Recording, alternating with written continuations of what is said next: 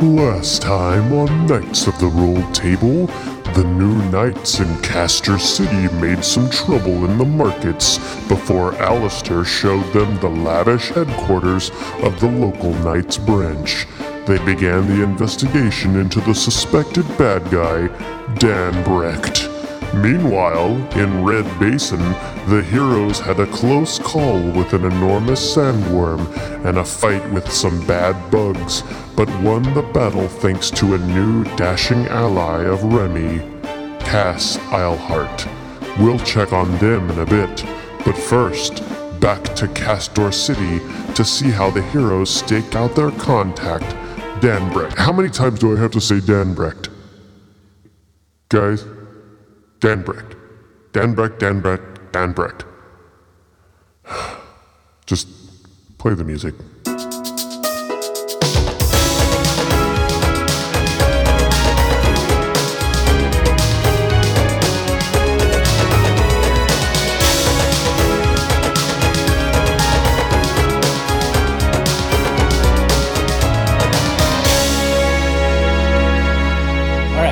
We're going to check out this luxury club and casino on the other side of town.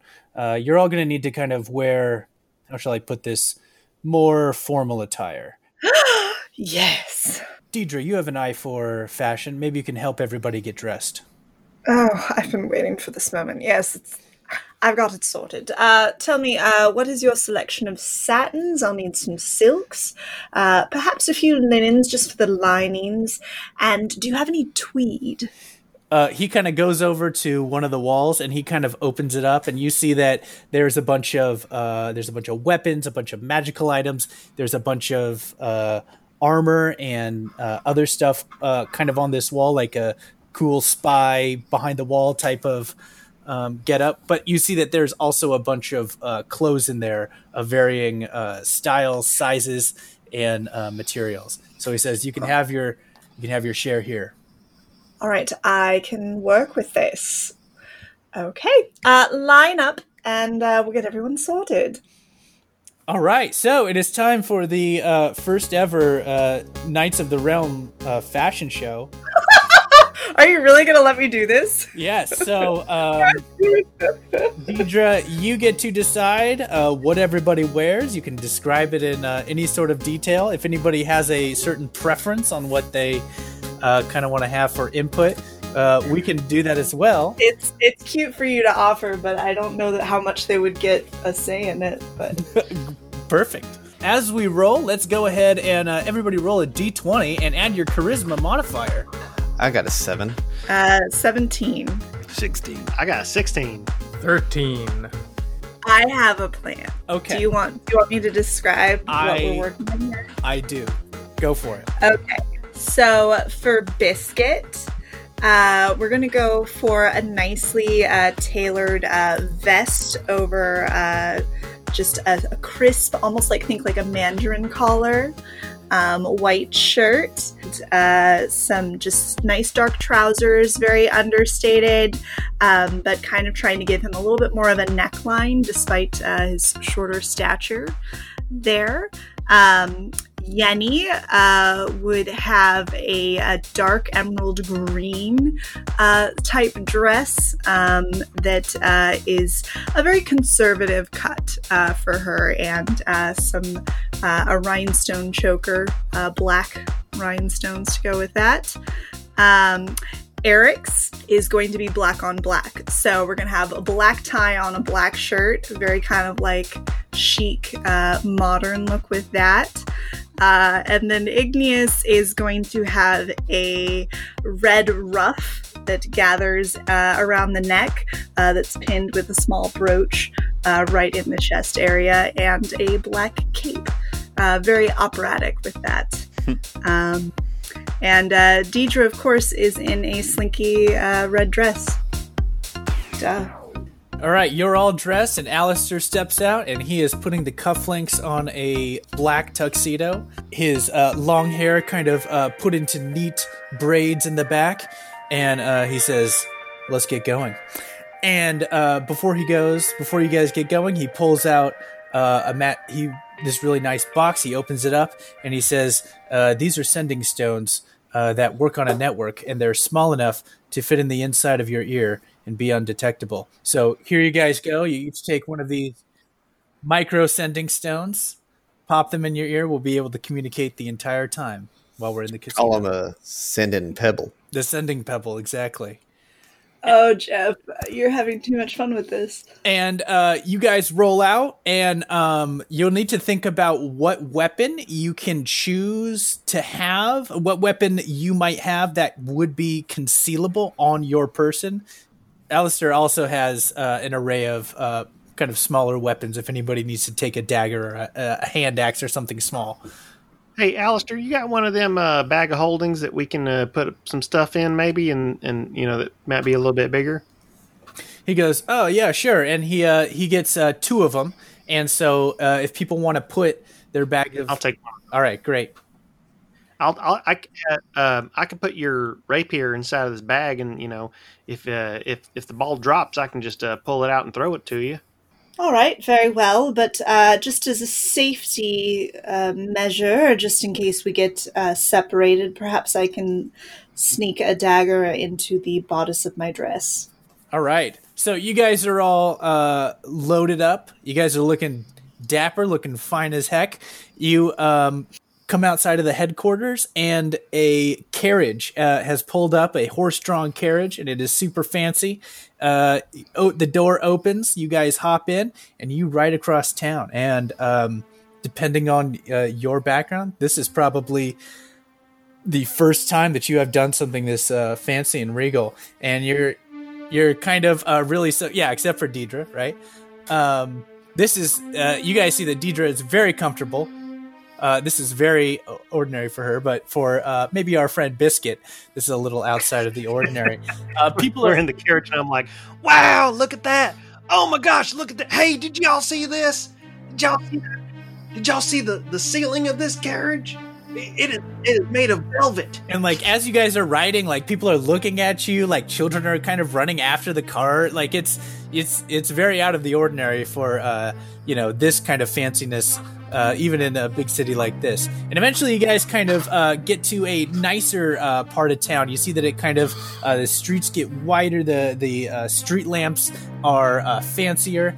And While we're riding in the carriage, Biscuit is going to cast dancing lights, but it's sort of like a purple, like under light, like around it. So it's got this sort of like, you know, club, like blacklight atmosphere inside of the carriage. All right, you guys rock it. You're you guys are looking fly. It's awesome. You guys roll up, and finally you see that there is this long line of carriages that are coming to the front of this absolutely palatial kind of front of this building, and the door opens. Somebody opens the door for you, and you step down, and you're now in front of the Casino d'André. No. Very nice. All right, and the doors swing open, and you see you are fitting into a crowd here, playing card games. People are playing roulette. There is all of this gold changing hands. People are coming by with champagne. As soon as you come in, you are welcomed by somebody, and he says, hello, welcome, please. Welcome to Casino d'André, the finest casino in Castor City. What's your pleasure tonight? And Alistair kind of smiles, and he takes out what looks like maybe 50 gold, and he shakes his hand. He says, "We're looking for the high rollers section." And he says, "Yes, of course, right this way." He takes you through the floor, and you guys are seeing all of this revelry happen. Just it's a real sight. I'm thinking like, what is that Cantabite on in Last Jedi? Yeah. Yeah, so kind of that vibe, very very vivacious, very fun. You see that there is a guard standing by this one door, and there's a velvet rope in front, and he moves that as the concierge takes you guys through. You step into more subdued area of the casino, and you see that there are 6 different card table set up. There's a few kind of maybe craps tables, some other parlor games happening here. And you see that everybody's a little more serious kind of here. And he says, oh, thank you very much. And the concierge takes off. And Alistair kind of turns to you guys, and he says, okay, Here's who we're looking for. He's a human. He has a scar on his left eye. He wears a ring that has a purple stone on it. If you hear him, tap your ear and let us know. Yenny starts randomly pointing at people. Is it that guy? It's just Yenny. Is it that? What about that guy? Yenny, why don't you stay by the door? And if anybody does anything, you can be ready to attack. Okay, Yenny? Oh, yeah, that sounds good. Okay. I'm going to immediately start working the room. Before we do that, I'm going to cast Find Familiar and kind of craftily, sneakily to myself, and I say, okay, Dooley, you gotta help me with this. And this little tiny spider just kind of forms in my hand, and he kind of looks at me, and it's like this albino spider. And I'm like, all right, you take the high ground. I'll stay low down here, okay? And he kind of does a little spider nod, and he crawls up the wall, and he sort of looks around, and from the ceilings and stuff. All right. So I got a little familiar spider that's helping me look. Very cool. Okay. So for this, everybody roll a perception. 21. 10. Okay. 3. I rolled a 16 and Dooley rolled a 2. He's pretty high up, so he can't see much. Okay. Yenny got a nat 20. Hey. It was that guy. It probably was someone I pointed to. All right, and so you guys begin kind of working the room. You start to kind of play some of the games. You're trying to play it cool, looking at people as you're assessing all this. And as it turns out, Igneous, you sit down at a table to play a card game. And it seems to be some variation of like a poker type of game. And you get dealt in, and you're sitting there, and you look over, and you see that as somebody plays, you hear this voice say, call. And as he flips over his cards there, you see that he has a ring on his hand that has a purple stone on it. And as you look at it, you see that he indeed has a scar on his eye. I'll say, that's a nice ring right there. Where'd you get that? He says, none of your business. And he kind of goes back to playing his cards. I'll finish the hand. How do I do? You did not do well. Oh, damn it. All right. I'll be upset about it, and I'll stand up, push away from the table, and walk away, and then tap my ear pebble. I think I got him. Sitting at the card table over here. All right, you see Alistair get up and kind of walk over. He sits down in the seat that you were at. He begins to play. After a little bit, same type of thing. He wins a couple hands, and then he gets up and he kind of steps away, and he says, yeah, that's him. All right, everybody, we're going to just kind of follow him, see what he does. With that, you guys are in the room. You're kind of seeing him, watching him, that sort of thing. Eventually, you see him get up and kind of walk to the back, and there's a bar there, and so he comes up to the bar and he orders a drink. Meanwhile, Biscuit is at a table and he's like, "Hey, y'all have jack straws or marbles, Fox and the Hound, drop the hanky, man. Y'all don't have any of the games I grew up with. Come on now." So this is a high roller casino table. Wait, do y'all have a limberjack? Oh, it's 2 tables over. Yes. Oh, great. Arx is going to head over to the bar. All right, you come up and you see Dan Brecht is waiting on his drink, and he's already put a few gold down on there. What'd you order? Whiskey, neat. And after my own heart, I'll take one of those as well. I haven't seen you around. Are you new? Yeah, I'm just passing through town. You're not with these yahoos who came in, are you? Which yahoos are those? A lot of yahoos around here. Well, to that person, and he points over to Biscuit, who's playing what was it? Hanky down? Limberjack. Yeah, and he's limberjack. You kind of getting limberjack, and he's getting carried away and kind of winning and going woohoo or whatever. Do I look like the kind of person that hangs out with a person like that? Fair enough. Woohoo! No decorum whatsoever. Name's Arx. Dan Brecht, nice to meet you. You as well. What do you do, Dan Brecht? Oh, I do what a lot of people in this casino do. I make money. Again, got a lot in common. What about yourself? I like to make money, find money, take money, whatever. That's very interesting. You know, you said you like to find money, take money? When I can, yeah. It's interesting. You know, I have a bit of finding and taking that I like to do as well. Oh, do tell.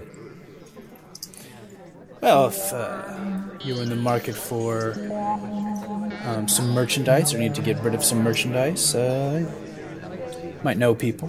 Maybe we could do business sometime. Maybe. How would I find you if I needed to get in touch with you?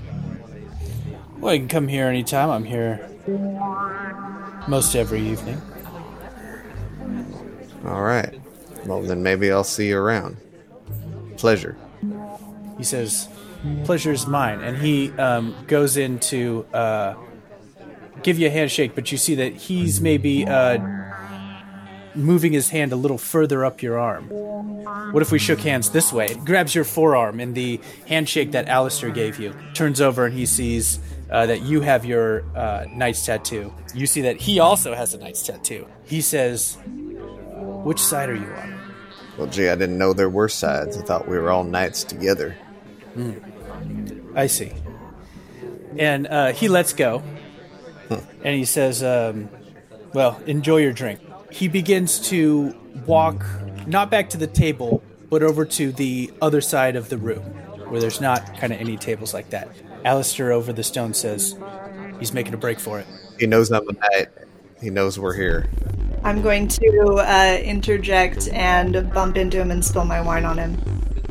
He says, God, watch where you're going. Oh, I'm so sorry. So please forgive me, please. And I'm going to grab his arm and try, please allow me to buy you another drink. I'm so sorry. I get so crazy when I'm tipsy. He says, no, it's fine. And he kind of pushes you aside.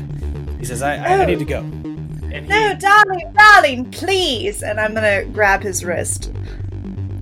He sees you doing that, and he says, I said good day, and he pushes you away. Can I hear this happening, or see it? You notice that some people are starting to kind of notice the commotion going on there. When he pushes Deirdre away, he turns and heads to a door at the very back and pushes it open and starts running at full speed out the back of this building. Can I cast something before he gets out? Yes. Does that mess up the narrative? Nope, cast. Okay, I'm going to cast whole person if he's within 60 feet of me. Okay, well, you're going to roll a wisdom saving throw. Okay. 12. Save is 15, so he fails. All right, so he is going for the door. He begins to pull it open, and just as the last bit of him kind of heads out the door, Deirdre, you see that he freezes instantly and is held right there. Hold up there! Alistair kind of rushes over and he says, get him in the hallway here. Move out, all of us. You guys all kind of head towards the back and kind of make a ruckus. Alistair kind of picks him up and takes him out. You guys are now kind of in this hallway that's leading to kind of like a back room, or maybe there's a kitchen or something like that. And he pulls him a little further and out another door. And you guys are in a alleyway. Dan Brecht is kind of frozen in this position, kind of like picking up a G.I. Joe. Alistair just kind of takes him and sets him up there. He says, so this is Dan Brecht. Is that right? Arx, you were talking with him. Yeah, it's Dan Brecht, all right. At least that's what he says. Nice work, by the way, Slingshot. Oh, no problem, Claus. Thanks for using the nickname. Hey, fun fact about this spell, you can actually move the person. They just can't actually move, so we can put him in whatever position we want to. We can, put his hand on his hip. He can be a little teapot. He kind of gets out a piece of he gets his handkerchief out, and he kind of ties his ties Dan Brecht's hands kind of behind him and puts him down on his knees so that he's not as exciting, but that's fine. Look, we got a job to do. We got to get information from him. How long does this spell last? Can you undo it? Yes, I can. It lasts for about a minute, so it's about to wear off right about And you now. See he kind of comes to you and tries to struggle. He says, no use. We got you cornered. Now, you're going to tell us everything, okay? Dan Brecht kind of like looks around. He's very nervous and sweating as he goes. And he says, let my hands go and I'll explain everything. And he says, I don't know. I think you can talk like that. He says, I'm not talking until you let my hands go. All right. Ark is going to extend a claw and put it up against Dan Brecht's neck and say, if you move, you die. And then indicate that we can go ahead and untie him. Alistair undoes the bindings behind, and he kind of relaxes and says, okay, what do you want to know? First, were you the one who who gave the information to Vilnius? He says, yeah, that was me. And he says, tell me about that ring that you wear. Dan Brecht brings it up, and he says, this ring here. And he kind of shows it to you guys, and you guys begin to look at it. You see that it has a purple gem on it, and it has this symbol on it that's a triangle with almost looks like a mist kind of swirling around it. He says, yeah, it's very interesting. It's this ancient god. I bet that a lot of you haven't heard of it before. He says, it's very powerful magic. And he strangely begins to kind of hold it up to his mouth. And he I'm gonna squeeze my claw in as he starts to move that towards his mouth. You do, and he forces it anyway, and he pops the stone off into his mouth, and he bites down on it, and it shatters. And he instantly begins foaming at the mouth and coughing. Get it out of him. He's trying to give himself the shivers. Come on. I'm trying to grab it out of his mouth. All right, so you guys try and grab it out of his mouth, but you're kind of pulling, and he's biting down, and it's a real mess. And finally, he just falls down limp. I cast Spare the Dying. Ooh! You attempt to cast that on there to try and stabilize him in some way. What's very apparent is that whatever the thing was in which he ingested worked more than chemically, maybe magically, has completely zapped all life from him. Oh man, that was a good try though. That was a good try, Klaus. Wow, he did exactly what I said. He moved and he died. He didn't want anybody to know what was going on. What was about, what he was doing. Well, there still might be something to learn from him, and I'm going to go and rifle through his pockets and his person and see what we can find on him. Did he tell you anything? Like, when you were drinking with him, did he say anything that might be helpful? He asked me what side I was on. Like what side you were on of him? Like, on the right side? No, he meant which team of knights am I playing for is what I think he meant. So he wasn't working alone. Well, he mentioned something about some god when he lifted up that purple ring. Can I try to identify the ring? Can I cast Identify on the Sure, ring? You'll have to do it from memory since he kind of bit that stone off, which is what had all of the thing on it. I will try to do that. Go ahead and roll Arcana. Oh, yeah, that's 17 plus 7, 24. 24. So it is a symbol you have seen before. You know that it is the god Leros, and you know that it is some sort of nefarious god. Beyond that, you'd have to do some more research to know exactly the specifics of what that god is all about. Hey guys, this symbol, this triangle symbol that he had on his ring, it was Leroy's. He's a real bad dude. I'd have to research him a little bit more, this Leroy guy, but he is no good. He's a god that is nefarious. I had a friend named Leroy. He ran into a fight and died right away. Yeah, I don't know about that, but I mean, this guy is a god. And we don't want to mess with him if we can't help him. Leroy's. Deirdre, as you search his person, you find, stack of gold coins. You find a dagger that he had as well. So you wonder about the security of this place specifically. And you also find a very fine piece of parchment that's folded up. And on the inside, you see that the only things on there are a time and a place and a date that is in the future. I will share that with my compatriots. And I will definitely pocket that gold. So how much gold am I getting? 35 gold, and it's for tomorrow, 5 p.m. at a place that you're not familiar with, but maybe is in town.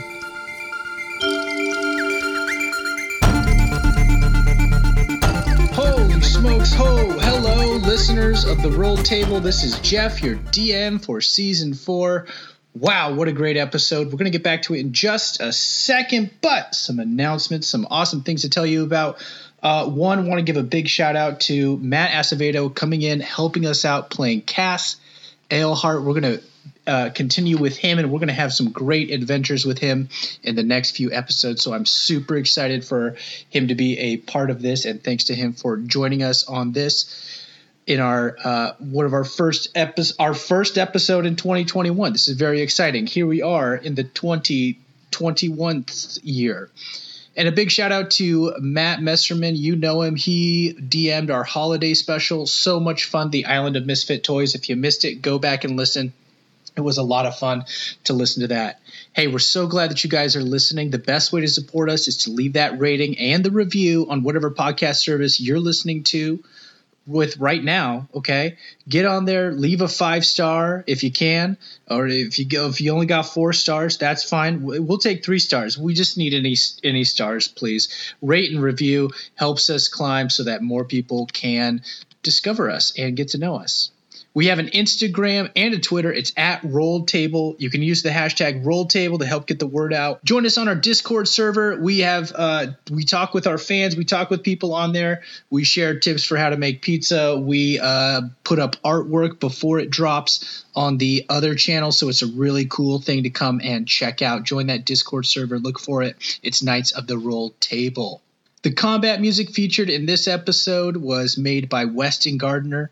You know Weston. He's Arcane Anthems. A link to what he does, Arcane Anthems. You can beef up your D&D sessions with some awesome music on his Patreon. So go on there, Arcane Anthems. Check that out. All of the awesome art for our characters and maps is all hand illustrated on a computer with his hand by Chris Daly. You know him.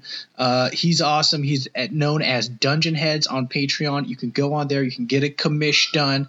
You can check out his gallery of free character art if you're looking for something. But go over there and check it out. Support Chris and his awesome work. It's Dungeon Heads at Dungeon Heads. And you can also catch Chris on the podcast Comic Book Keeper. So look for that as well. Great podcast, great work being done there. And if you have any feedback or questions, want to put an ad on the show, contact us. It's knightsoftherolletable@gmail.com.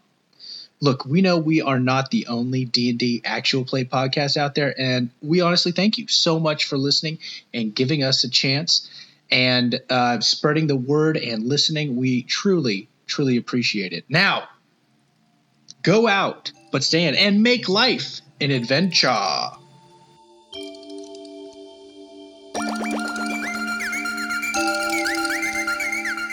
I pull my sword out of its guts and clean it on my cloth, the blood off my cloth, and I flip my hair up and I look at Sarsa and I say, "Are you all right?" I am now. Hello. Hi. Oh, that was amazing. Hello, I'm Sarsa. This is, hi. You all, hello. It's very nice to meet you. I am Cass Eilhart. And she definitely puts out her hand, like palm up. And like, I grab it and I kiss it on the back of the hand. Yes. And I say, "My lady." Remy comes up and knocks your hands out and says, "Get onto the rocks! Get onto the rock! Oh, go, of course. Go! Yeah, quickly!" All right, We'll all right, do that too. Guys. You guys quickly scramble up onto the rock, onto the staircases, and as you turn back, the last bit of the sand begins to fall as the dunes are shaping and moving under what must be that colossal worm. The rumbling slowly goes away and travels away, and you are now in the village of Quince. Are you all knights? I can't believe it. I've never seen anyone step up to the challenge when it's presented in front of them. You must be. You must all be knights of the realm. Remy, sorry, I am Remy, and Cass, not all of them have been inducted as of yet. I am a wood carver. I am not a knight. Oh, but I am. I am a knight of the realm, and my friend Jarek over here is also a knight of the realm.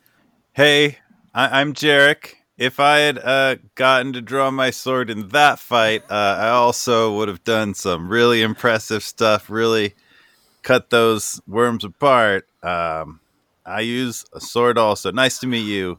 I have the thing, kind of gestures to his arm. Oh, of course. Right, but tell us more about you. Well, I just must say it is an absolute honor to be in the presence of members of the Knights of the Realms. You, to be among your presence is a dream of mine. And Remy, I can see that you've been quite busy with your own travels. I didn't know you went to go join the Knights. Well, yes, of course. Duty calls, as you know. You kind of do like the do we handshake? Do we hug? Do we do a thing? And then finally he's just like, oh, okay. And he puts his arms around you and gives you a big get in here, you. And go get in here. Oh man, I'll get in there. Yes, come here. Remy kind of withdraws us. Yes, very good. Now. Carver looks down and to Branch and says, "Are they attacking each other?" Humans like to do this. They like to touch for reasons. Should we embrace our chests as well? Is this a ritual of some kind? No, that is their thing. Then I will not. Yes, but introductions are in order, and. Everybody, this is my former protege. Fought many battles with him, and I'm honored to call him my friend. This is Cass. It's a pleasure to make everyone's acquaintance. Hello, Mr. Cass. Greetings. Hello, Mr. Cass. Oh, hello. You all fought quite bravely. These people owe you a great debt. Do we know why the worms were mad? Worms do not usually like to eat humans unless the humans are mean to them. Where are you from? This is. Could we talk about this indoors somewhere? Maybe over a shade or some water. Yeah, like food. Do they have pockets here? Is the little boy still around? You guys, I thought he got returned to his owners. A stranger took him to his parents. I mean, is he still? Is he watching, or is he still in sight somewhere? You guys look up. You guys look up into a second-story window, and you see a mother and a father hugging a child, and they're kind of like, "Oh, I missed you so much. Oh my gosh, you can't ever run away like that again." And they kind of. Like the parents don't really see, but he kind of looks down at you guys, and he give us a thumbs up, you a big old thumbs up, like that. And so you guys kind of closure, a job well done. Carver will kind of pull out something from a bag that is a knapsack that he has, and he hands it up to Chisel, his woodpecker, and it's gonna fly it over to the kid, and he drops this little wooden carved bear. Into the kid's hands, and Chisel flies away. Aww. Oh, you hear some laughter, and the parents are so elated, and it's just it's a real nice moment. It feels good for everybody's soul. And the village begins to kind of reopen up. You see the window shutters opening back up, doors opening up. It kind of seems like maybe this is a pretty common type of occurrence around here. Not everybody's, you know, some people are kind of rattled, but things begin to kind of open. You see, it's like Californians with an earthquake. Exactly. It's like, oh, it's just whatever. You see somebody come out and put a sandwich board back out, you know, that says Jeremy's Pub. And it's a pub. I want to go there. All right. So you guys are able to come in, sit down, have a meal, have something to drink. So finally some sustenance for you. So everybody who had exhaustion before is able to recover that. And Remy buys rounds of drinks for everybody. And you have a chance to kind of relax. I'm going to use a hit die. I'm going to use 2 hit die. There we go. Okay, I'm back up to 66. So, Cass, you're out here. Are you all by yourself? I mean, I can't imagine, you know, a handsome fella like you being here all by your lonesome. I am. Unfortunately, I'm actually in search of someone who took my family. Oh, no, there's a family. I mean, your family is here. That's what I meant. When I say family, I should be more specific.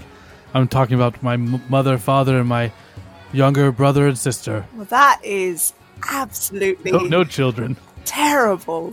Oh, so sorry to hear that. Fortune is upon us, as I am fortunate enough to meet all of you. Sarsa, I'm sensing your pulse is rising, and your temperature is slightly quivering. Are you all right, in need of medical assistance? Not medical assistance, love. I'm fine. We get it. Cass, I don't mean to rush anything or to belabor any points or to be rude, but I understand that you know the way to the Temple of the Shamaran. That's right. I actually uncovered a map to it. Let me see.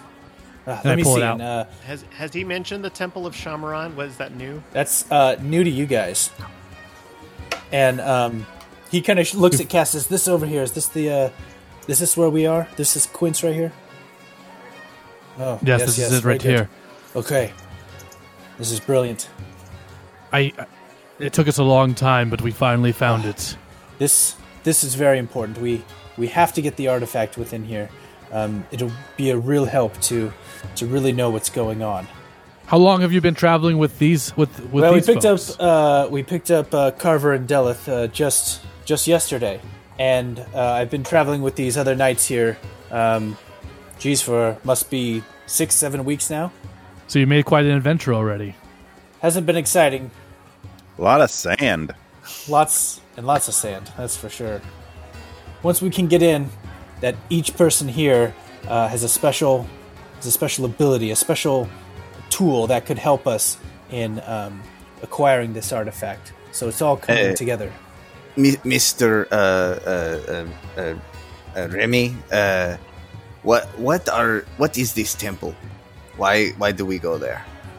What is the artifact? The artifact we're looking for is called the Helm of Pure Insight. It is one that is so powerful that it can allow you to perfectly understand somebody's intentions, whether they are able to hide it with magic or not.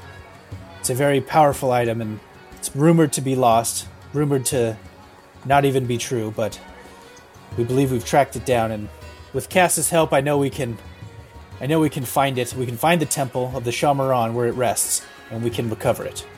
It's a shame we don't have my ship anymore, because that should have been perfect for traveling out there. Well, with the sandstorms that tend to blow up around here, I would hate to damage the Pleasant Squall 6. Is that your group name? The Pleasant Squall. You were so close, but no, that was... I had a ship. I'll have a ship. I raise a toast. The town of Quince, tonight we celebrate the Rays of Quoth. For they are the heroes who helped save this town. The people in the bar kind of like look at each other and like What is he talking about? Yay! To the Razor Claw! Yay, to the Razor Claw! Razor Claw, yes. I'm confused, but I'm just going to keep drinking the space key. Who is Razor Claw? Is this a human I did not notice? I think it's us. Wait, what? Remy finishes his drink and he slams down his mug and he says, "Very well, lads. Let's get to it. Back out to the desert. We got to find this temple." Carver kind of gets up and walks out of the bar since he hasn't really eaten anything, doesn't need to drink. And he just kind of looks around the town and he's kind of scoping out for, you know, what the vibe is in terms of is there industry? Is there like people selling things on the street? Like, so it seems like it's a pretty small village. There's maybe 100 to 200 people who live here. There doesn't seem to be much like big industry or really fancy shops or anything like that. You see some people kind of selling wares. You do see that there are several big kind of woven baskets that are full of this glistening, shiny, almost looks like big wads of like fishing line, that kind of like silvery white reflective material. You think that might be the sandworm silk that is harvested. That might be maybe one of the things that they sell here. Carver will approach the merchant that's selling the silk looking material and say, "What is this material that you are selling?" He kind of looks at you weird. In a very kind of a broken common, he says, sandworm silk. Is it a type of protectant or something for fastening things? He kind of looks confused and says, 6 gold. My name is Carver. Hello, 6 gold. He's very confused. He kind of points at the silk and says, 6 gold. Carver points at the silk and says, "What do you use it for?" He kind of listens a little more. He kind of takes a little bit and kind of hold it up like clothes. He's like, like this, and kind of like gestures like a pillow, clothes, like soft. Jarek will walk up and cast Detect Magic and just kind of like check out the silk, see if it's special in any way, and any other items that are around, and see if anything has some magical properties. It's pretty scant. You don't detect any magic on the silk or on the any of the items that are being sold in the area. Carver, I think it just feels nice. It's like probably some sort of a luxury item. I would not want to be a sandworm silk harvester, so it makes sense that it costs a pretty penny. I do not know what feels nice means, so I don't think I need this. It's, no, probably not. It's soft in texture and... 6 gold? Why would someone, I guess, if you had a little bit more. Like this? 6 gold? 5 gold. No, thank you. 5 gold. 3 gold. 5. 3. Okay. You take care. He kind of throws his hand up and he kind of says some stuff in a language you don't fully understand. Whatever it was, maybe not pleasant. It's probably a bit of a luxury item, considering it's, I assume, very awkward to harvest. You know, feels nice on flesh, skin, and... I do not have flesh or skin. No, I've noticed. Yeah, I get it. I love your toys, though. Jarek, are you a member of these Knights of the Ruled Table?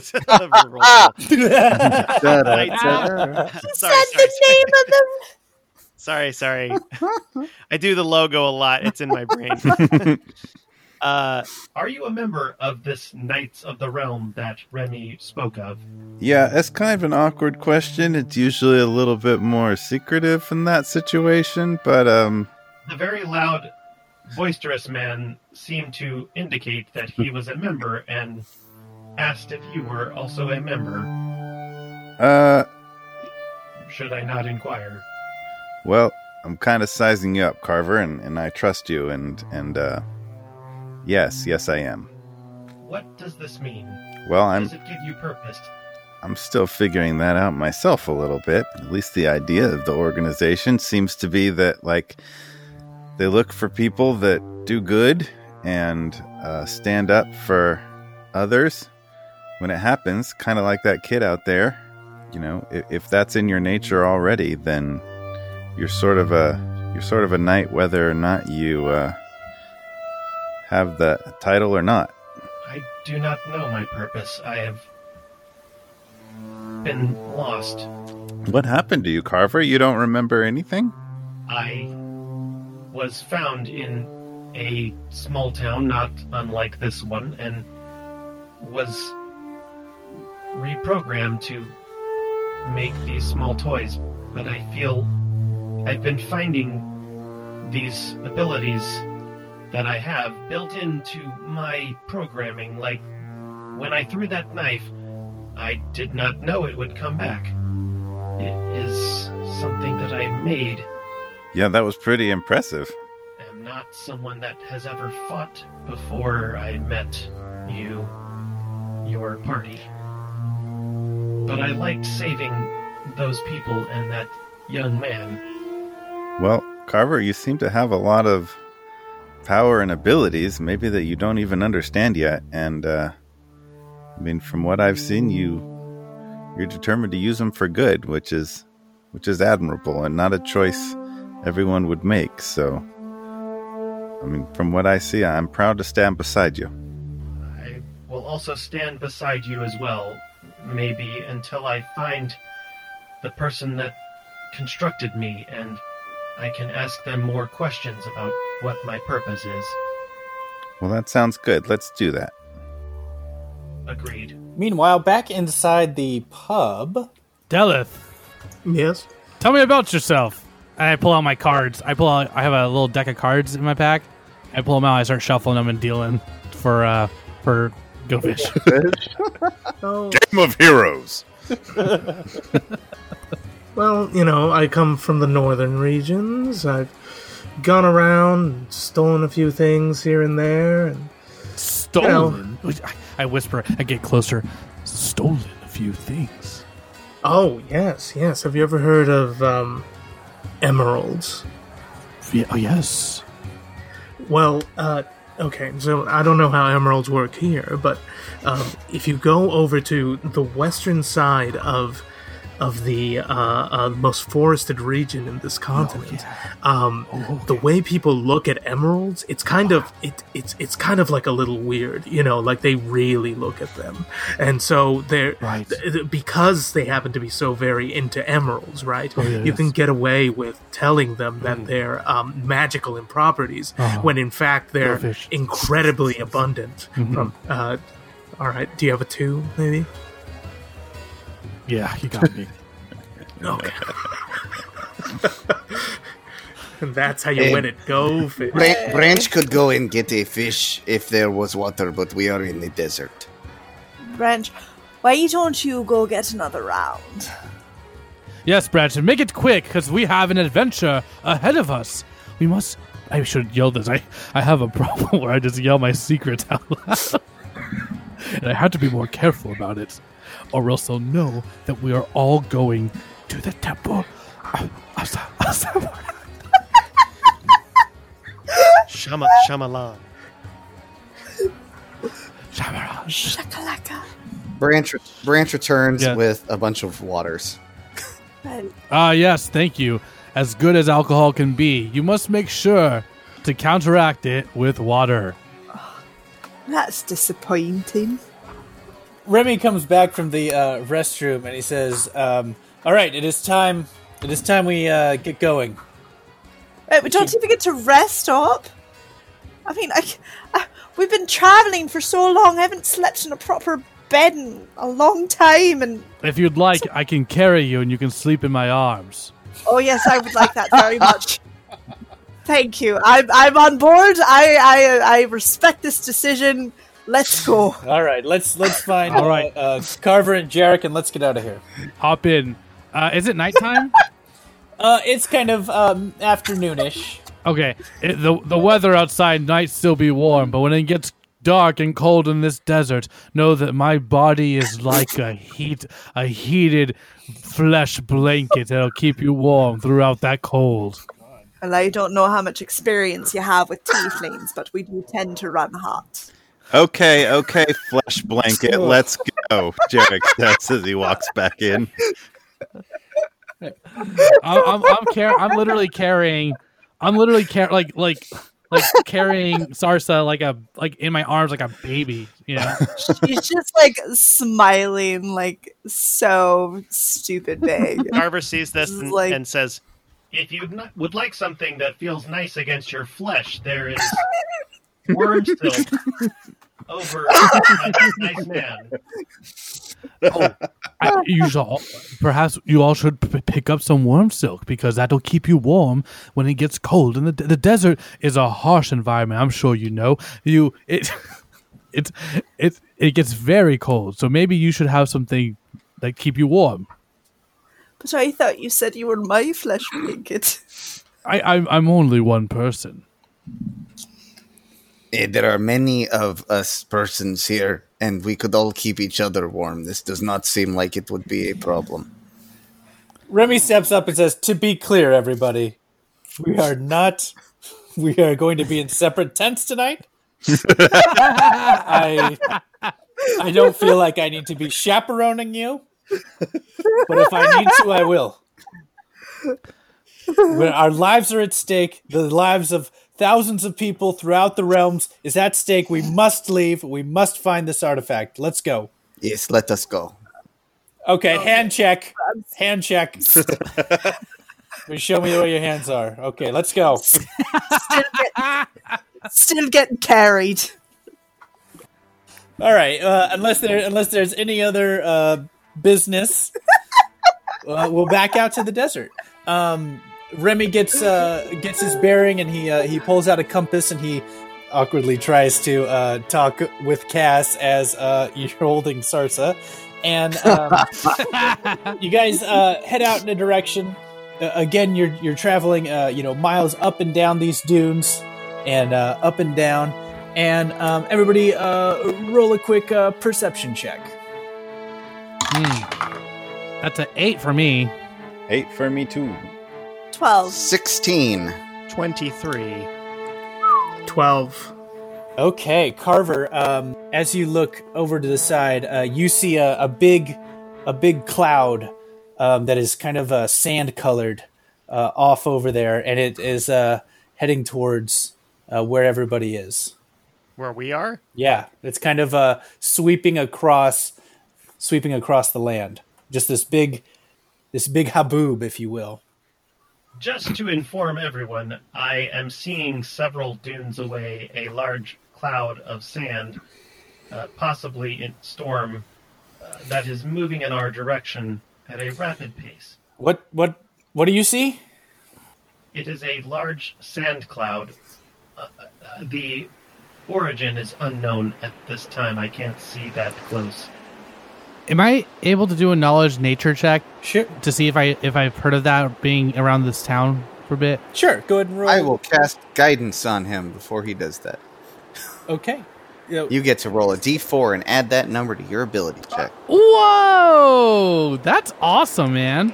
Just trying to actually use my spells, so we're going to have them. Oh, sweet. So I got 12 with the d4. I rolled a 4, so that's a 16. Nice. All right, so Carver looks at Branch and he says, "How did you do that?" I use my natural winning personality to help make people do better.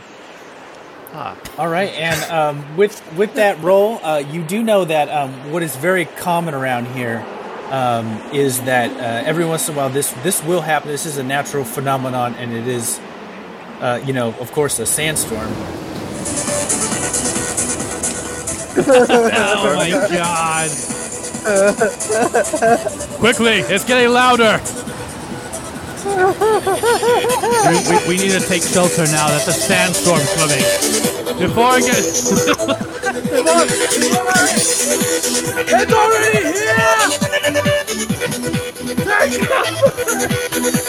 here! We're being covered by the late 90s. We awake to just this carnage of like glow sticks and like fun dip and like rave clothing. I think we need to take shelter. So can I do like a survival check? To like look for something? As it cave does indeed, like the bang and hits of Darude, it does hit you, and it is quite annoying. Just like the techno music, it is quite annoying. But once you're in it, it's just kind of like background noise. You just kind of go with it, and so it's just roll with it. You're just kind of whatever. But I will have, Cass. I will have you, since you do have the guidance, get a bearing for us. So go ahead and roll a survival check. Stand strong, everybody. They may be loud, but we will not. Move! What? Oh, that's not good. That's okay. I got an 11 plus 1, so 12 minus 1 for survival, so 11. After what seems like maybe a little longer than it should have taken, you guys kind of begin, it kind of changes from kind of sand dunes, and you're on a little bit harder of ground, and you're actually kind of coming up some rocks. The sandstorm clears. The music fades out. And what you see before you, you're standing just kind of on the edge of like what must have been a giant crater that has this kind of ring of rock all the way around the sand. And inside, it is filled with sand in there as well. And at the very back of this crater, this giant pyramid-looking shape, very much like one of like the Mayan pyramids that has kind of these four sides with steps going up and a big square thing at the very top. As you guys are looking at it, Remy says, "This is it. This is the temple." Yeah, so there's a little bit of a walk down to come back down to where the sand is. You guys see, having now kind of experienced what you had before, that this inner sand area, the sand is all moving around a whole lot. And it almost looks like it's... it kind of gives an illusion of it almost looking like waves or like on a pond, a very still water. It kind of moves around just that much. And on closer inspection, you see that this is indeed full of... these are sandworms that are moving around under. Every once in a while, one will kind of come up and come back down. God. And so there must be just thousands of them. So that's outside the temple, not inside the temple? Correct. You guys are outside, so there's the big crater filled with sand, all of this moving sand, and then the temple is in the middle of that. And Remy says, "We've arrived at the Temple of Shamaran."